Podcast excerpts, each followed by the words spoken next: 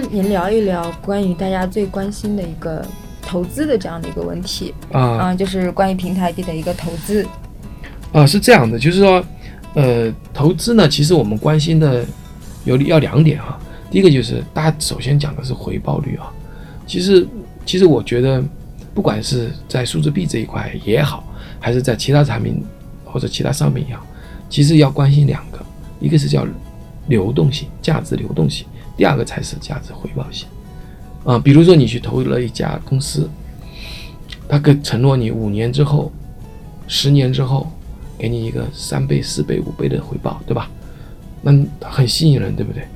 但是呢，你拿了这个以后，你就锁住了，就是你这这在它没到那个期限之前，你是不能转卖掉的，嗯，对吧？那这个这就很麻烦，就说我想退出没办法，我这种东西急着要钱，我就没办法。嗯，所以说这个问题呢，就是我们要考虑的就是个流动性的问题。为什么比特币和以太坊，我们我们说主流？货币是值得大家投资的呢，因为他们几乎所有的交易交易所都上了这个币，嗯，那么几千家交易所，然后呢，很多人拥有，所以他你你你卖出去一定能有人要，是，对吧？那你那你要是说你买了一个币，那只有一个交易所有买，而且交易量又不大，嗯，比如说就是一千或者两千，那这基本上就不行的，嗯，即使你卖不掉嘛，嗯。就这样一个问题，所以说流动性很高。所以说我们看交易所，其实为什么它的币会涨呢？也是因为它的用户量多，用户量多说明流动性高，就是这是匹配的。嗯所以你看，以前最大的交易所啊，因为交易所有好多评级，有的是靠交易深度、交易量，有的是靠用户采用量，就用户量。那币安它肯定是现在的用户量应该超过 B 网嘛？对，，B 的一个用户对，所以它的这个。它的流动性肯定是很好，嗯，所以它这个这个我们叫平台币，对它的平台币的这个比较大，哎，三十天的交易量它都是我看了这个数据是，嗯，六百多亿啊，嗯。啊，就是 USD 啊这样的一个一个一个流流动性交易量，哎，对，你可以卖得掉啊，嗯，所以说所以说相对来讲，我们投资的时候一定要注意这一点啊，就是说你你在买这个时候，嗯，要去买一些流动性比较大的，嗯。那这个流动性呢，也也要看几个，对吧？呃，有的交易所的交易量是假的嘛，嗯，对吧？有的交易所交易量假的，那就是说，你你不能百分之百看准的，你要你要看它实际的，或者又又叫 real time 吧，你要去看它链上交易或者是它的真实的交易量是多大，这个也需要去关注的。嗯，那我们说股票，其实其实，在币圈我们说有假的交易啊，有做事啊，有什么？其实，在别的行业都有，嗯。期货也有，股票也有，他一不可能每个人都在买了这个股票买，每天在上面交易，这是不可能的。嗯，他一定有一个我们叫洗单呐，或者是有个自动自动的一个这个流水的这样的交易。那这样的话呢，其实这还是可以的。那你要说投资股票在新三板，或者是我们我不知道现在新三板有没有流动性啊？就是你买你挂出去没人买，嗯，你你说你是你比如说你有一一万股啊十万股或者是。一千万股，然后你拿出一股出去卖三块钱，一股都卖不掉。对，所以那你的市值是呃市值是没有意义的，嗯，对不对？那你还持有大量又有什么用呢？你市值啊，我有一个三块钱的股票，那我市值三千万，不是的，你也得有人买，嗯，那个市值是虚的，是这样子。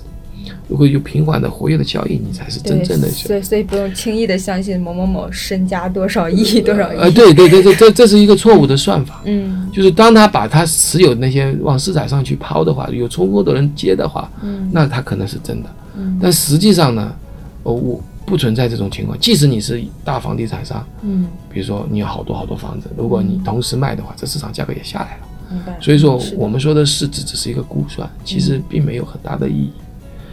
然后第二个呢，就是考虑回报性嘛，对吧？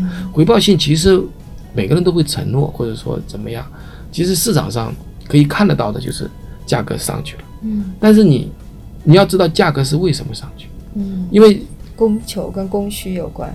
呃，这个这个只是一方面。嗯。其实我们说的所所谓的供需，其实我们说股票也是一样啊，这个有点涉及到知识。嗯。任何股票，比如说纳斯达克，你去上，嗯，只要两千个，就是就是交易者。嗯。啊，我，然后呢，其实你就是能够有报销，有承销商两三个，也就是说，其实价格是承销商在倒转，嗯。就互相对手啊怎么交易，那么他们是风险是很大的，所以他们有很高的利润，所以上市拉得很高，所以说开始的时候很多人去抢这个时间，就是你开盘的时候它可能会嘟嘟嘟嘟嘟不限涨停嘛，你在中间买到的话，你在高位第二天抛掉你都是对的，但是你万万一买到最高点，那你倒霉了，你可能要过好长时间才能抛掉，因为这可能是做市商的利润，他要去割韭菜的，因为做市商他他花了很多钱去做这个整个的成交，因为你真正买的股票其实是在不同的券券商上面，嗯。啊，在在在，就我说的做市商是一个啊，券商报销也是一个，就是在在这之间流转，实际上他们是在操控价格的，只不过这个操控呢是因为多个，所以它不是那么明显。对于散户来讲，只是在这个海浪里面去去获得你的那个那一份额，嗯。但是你当然很危险啊，你去你在这个波浪起伏的海浪里面，嗯，随时准备呃，对对，你就被割啊。嗯。所以说，当然我们在说，其实这个后面有个基本面的问题啊，咱不说这个技术线，技术线基本上就是做市商也好，券商也好，他们要玩什么策略啊什么的，呃，低了要涨，回收什么，他们是这是，所以它这叫技术性的，我们要看基本面，也就是说你要买股票也好，买数字货币也要看基本面。什么叫基本面？就是它的钱来自于哪里，它为什么涨？像股票呢，涨的方式一般来讲就是啊，这公司大好，对吧？这公司大好呢，就是说它要分红了，对吧？那么这个名声越来越大了，它业务越来越多了，那流水越来越钱越来越多了，那分给我，我们是抱这个预期去去的，或者有什么大的机构要收购他们了，就类似这种，对吧？那它股票是不减少的，只能会增发，对吧？没有说我销毁，除非它退市，什么退市？我把是二级市场上卖掉，呃，收回来，然后就退市了，就股票就减少，回购嘛，就像都乐国品这样子的公司它就有，那就基本上只是增发，它是，但是数字货币有一个特点就是它没有，就是基本上不增发，嗯就是有个总线嘛，对吧？是那那蒸发的可能性几乎是为零，对吧？那有个总总量限制，那么在总量限制的时候，它还要去销毁。嗯对，就是我们说的货币燃烧啊，对对对对，就是销毁。对，那么销毁有好多种啊，对吧？嗯那你像你像啊，币安有币安的他们会定期销毁一些 BNB 啊。啊，前段时间还因为这件事情就很火，不知道大家有没有关注啊？当时和 OK Chain 吵得也比较厉害，那时候。哦，它是币安和火腿吵架。嗯，哦，对对对对对和火币和火币，呃，对，火腿吵架，而且嗯火币吵架，火币，它因为嗯。因为当时币安是承诺了我在早的白皮书里面嗯。承诺了我们要回购，是。但他也没有关注，他其实在改变，嗯。就是他他他对原来的承诺有一所变动吧，嗯。但是他没有关注。其实我关注了，就是说，其实你要知道，就是总量在减少的过程中，如果你的应用场景越来越多，使用的人越来越多，那你的币的升值的，是吧？这跟股票不一样，它是通过减少供应量增加采用量，嗯。这是我们常讲的价值本身嘛。那么币安它减少的是未来的购买量，呃，未来的供应量，就是这些人呢是他们公司的员工嘛，嗯，他们公司的员工他手上有很多币，是你说往市场上一放，那肯定是啊会造成这个价格下跌的嘛，就等于蒸发，就像通货膨胀一样的。嗯。那你把手上的这个通货膨胀的量减掉，嗯对吧？那么减掉也不能白减，因为人家是人家的财产，是吧？是所以就换成利润减少。那相对来讲，这是其实是合理的，但是火火币的人认为不合理。嗯为什么不合理？他说啊，你承诺了回购，他以股份的那个就股市的那套逻辑来说，他说，嗯那你你不能把分红只分给你你的大股东，对对吧？你不分给散户啊，那就嗯就就股股同权嘛，对吧？嗯你不能只分给你内部的，或者说把这个好处只只回购，你拿了钱以后。呃买你内部的股票，这个等于市场上投资你的人不是吃亏了嘛？对对吧？他打他把它当成股票，其实我们要理清的一个概念，就是它不是股票，嗯它不是股票，它还是一个货币。平台币和哎股票还是有差别。对别你股票就是股票，股票没有什么交易费的，嗯股票没有什么功能的，嗯股票只是一个资产，而且资产是代表权益的嗯，这是不一样的概念。这个币是是有功能的，它可以使用的，它可以兑换来下商品和服务的，所以这些人可能不明白。那我也我不会去参加他们争执啊。其实我是比较认同。当然你说，那你拿这个钱呃或者利润去回购市场上的币，是不是好？那当然好啊，是对市场上所有我们叫 retail trade，我们叫散户投资者嗯或者是二级市场购买者是个大利好，因为你要买我的币嘛，就相当于股票一样，你你拿你的微软拿他的钱到二级市场收购股票一样，那当然会使价格上涨，但是价格上涨只是一个只是一个说使这个价格上去，但并不是说呃它本身这股票本身有价值，对不对？呃，不是不是说就股股票本身有用途啊，嗯用途，我不是说价值，价值是有。对，所以我们来比较一下，就是刚才火腿和呃就是币安的币安币的问题。嗯就火腿好像就是直接到二级市场，是吧嗯？但是后来又又发这个投票，大家来决定哪个好，或者哪一部分到内部回购，一部分到那个市场上。那当然，市场最欢迎的就是你全部到市场上。嗯当然，你少量的给回购也是可以接受的啊。那么这样的预期其实都是好的，不管火腿也好，或者是呃或者火火币网也好，还是那个币安也好。那比特飞那个是办法是什么呢？就是它也是销毁，但是跟它跟币安有一点不一样，就是它把它的收入的百分之二十七来回购，也是到二级市场上回购。嗯那你在想，如果我我发出去的币啊，一块钱卖给大家，对不对？然后呢，我赚了钱，我把它收回来，可能价格就不是一块钱喽，可能是两块钱收回来，嗯那不是亏了吗？嗯，自己自己平台亏了。呃，那肯定是亏嘛。就是就你想啊，就是如果回购的只有你的话，你不你不就是亏了嘛？实际上他是在把赚来的钱去补贴，或者去去这样。那整体来讲，我们整个来讲，当然价值会高。那那可能你你如果把市场上所有币回收回来，那你肯定会大发了，对吧？这这不是不可能实现的事儿。所以说这样的事情呢，其实对呃我们说的这个比比特币那个是投资者来讲，就是股东来讲是不好的。因为他把利润本来是分给股东的，现在给了二级市场的散户了。因为你比特币那原来一年大概挣三四亿美元嘛，那你分给自己的股东不是挺好？啊，当然他他只是说交易费，他还有别的钱，嗯比如说他他以前因为比特币呢丢了很多比特币，然后他说那你那那那那你们来来我这里，我把你我欠你的嘛，你你把币放在我这里，我弄丢了不是我欠你们，嗯那这样把你我欠你的变成股份，再转股。所谓再转股就再转这个这个他的这个这个这个分红的那个公司的股份。那么他把这个交易费拿回来，不是就分给这些人了？现在不是这样子了，现在把交易费拿回来不给这些人，或者少量的给这些人，直接放给市场上。那这就有问题了，就是说这些股东不是亏了吗？所以我怀疑就是这些股东可能相对来讲也要有一些补贴，或者拿些便宜的平台币之类的。嗯，只是内部的没有对外公布，我们也没办法知道。哎，这肯定得有啊，要不然谁干啊，对吧？就说我我我本来是债转股了，但是股不不分红，那那我成为你股东不是给你坑了嘛，对吧？嗯。对吧？这个是这个是不行的，所以比特币那个最近也在也在跟美国的这个是证监会在打官司啊，嗯。而不是美国证监会说错了，是纽约公检署、纽约检察院啊这个总长、公诉人、总公诉人在打这个官司，关于他的印发泰德尔币的问题。啊，这个比特币那个有一个，但是相对来讲，比特币那个是在交易比特币这一块是比较比较大的，就是所谓的比较大，就是交易量比较大，嗯。都是做，如果你做 BTC 嗯。交易的话，都到这里，因为这里有深度，因为泰达币是他印的，嗯。所以说美元有多少价格，主要是跟泰达币的比较。也就是说，在比特币那个是里面，你要是减免它的手续费是非常好的，因为都是大众交易。嗯。如果按照这个比特币那个是那个持有 Leo 可以减免的话，那非常好。那么相对来讲，它又可以回购 Leo 再销毁 Leo，嗯。那么这个相对来讲也是不错的。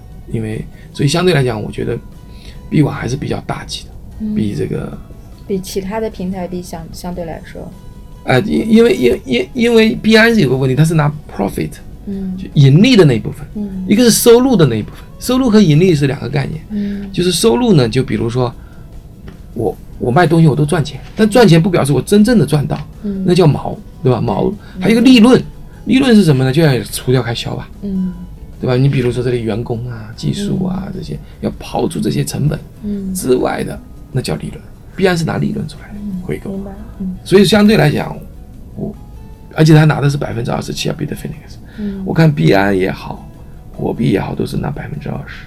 嗯，所以说 Bitfinex 本来比他们就多，而且人家还是对。而而且人家还是拿的那个呃获利，对吧？对对对，算是毛利吧。对对，就是所以所以相对来讲，嗯。嗯，当然这最后谁胜谁负我不知道，嗯，但 Peter Finning 是在原来是 Number One 第一名嘛，感觉比他们要厚道一些。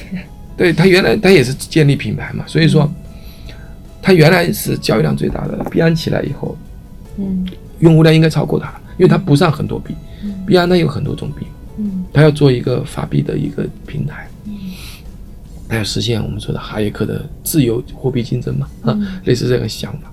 那不管怎么样，我们这都叫私人的金融机构啊，至少在加密加密领域里面，啊，加密币里的领域。那我我我这里是顺便谈到一个问题啊，就是说可能谈的比较久了。我说的一个问题就是什么呢？就是他们不管是币安也好，还是 Peter Finnegan，，他们不需要政府救助。什么意思呢？就是美国它也有金融机构，在零八年的时候，大的金融机构，比如说贝尔斯登、花旗啊、JP 摩根，它发了很多债务，嗯对吧？那债务后来不是有的是次贷嘛，这个衍生品啊，这个泡泡沫破灭了，破灭了，这些银行雷曼都倒了嘛，倒了之后呢，谁来帮他忙呢？那么就是就美国启动了这个紧急危机状态，叫不良资产，所以是用这个这个最后呢，他在以美联储拨了一笔钱吞了这个可坑，这个债务是个垃圾嘛，然后呢，最后这个实际上是政府在救助他们啊，然后这个救助政府最后是拿什么还的？拿税务，就未来的税务要去填这个的，嗯对吧？那它是纳税人的钱，也是未来的收入，也就相当于纳税的钱是不是交易费用啊？所以我们说交易的就是这个流通过程也有环节税嘛，对吧？流转税啊什么。其实你生产也要交税，所以把这个税务来补贴这个窟窿，这是强迫的。所谓强迫的，你不交得得交，你收入税交不交，你的流转税交不交都得交，增值税要不要交都得交，而且它计算是很一刀切的，它不是针对一项业务的，反正你是收割之后去还，还给一个私人的银行，这就是我们说的传统金融机制，嗯政府救助银行，所以很多人上街占领华尔街就出来了。那但是我们 b i t f i n i x 有没有出现窟窿呢？有，币安也窟窿，黑客把比特币偷走了，嗯对不对？他们有没有说，哎，政府你来帮我一下？不会，政府会啪，哎，你钱少了，你应该，你应该怎么样？你应该把这个美元和你儿是对等的。而且很搞笑的就是有些，因为他要接银行业务不能公开，因为这个这个业务比较私隐私的了，所以有些银行冻结了他资产，冻结那你就是不是一比一嘛？不是一比一，那你再做你不是一比一，你是不是犯了金融问题？那当然了，某种程度讲是，但是你回头去看银行，哪个银行是一比一的往外借的？没有的。我们叫银行百分之百准准备金啊，没有的，银行只有百分之十七的准备金。也就是说，我们在两种资产来表示，两种金融系统来表示，在传统的金融系统里面没有百分之百的准备，在数字货币要百分百准备。那在传统银行里面是，就是金融系统里面啊，出了问题，国家是背书的，对吧？用强迫的收税来补贴。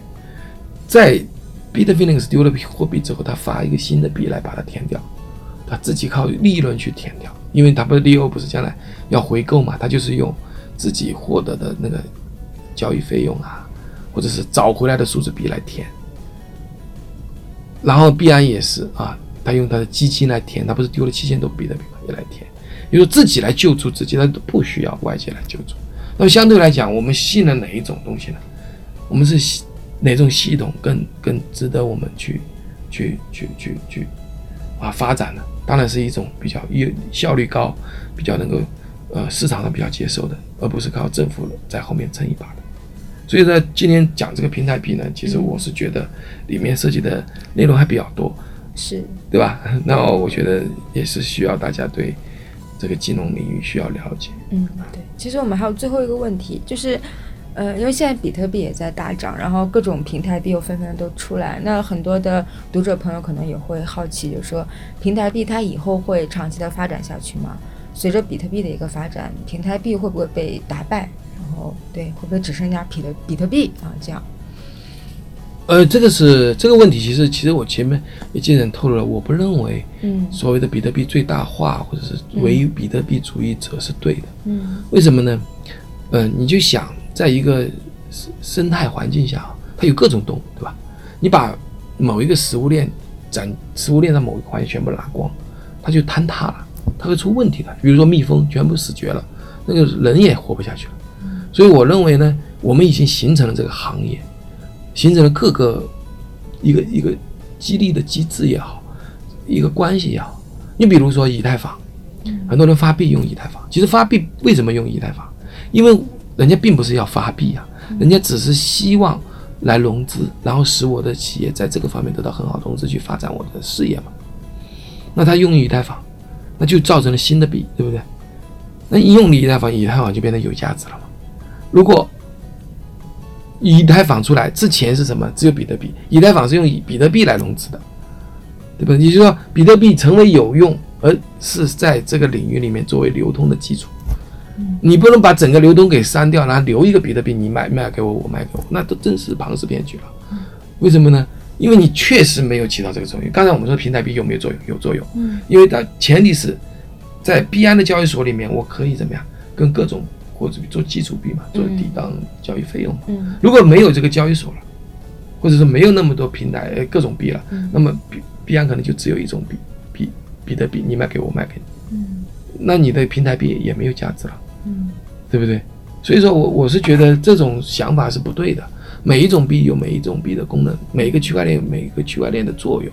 其实将来可能我是认为是有多种币的，而是一个完美的生态。当然，我相信这个情况下，比特币可能在底层或者基础层，或者说哎或者数字黄金也好，就说你你不需要呃需要大量，就像我们有金子有银子，比如金子大家都拿金子来交易，那老百姓哪么那么多金子？那就拿铁皮。那个铁来交易吧，铁钱，对吧？因为金子你除非磨成粉，对吧？那没办法交易的，所以它就属衍生成金银铜铁各种货币，那甚至到最后的纸币。所以我们在数字货币领域也会出现各种各样的货币。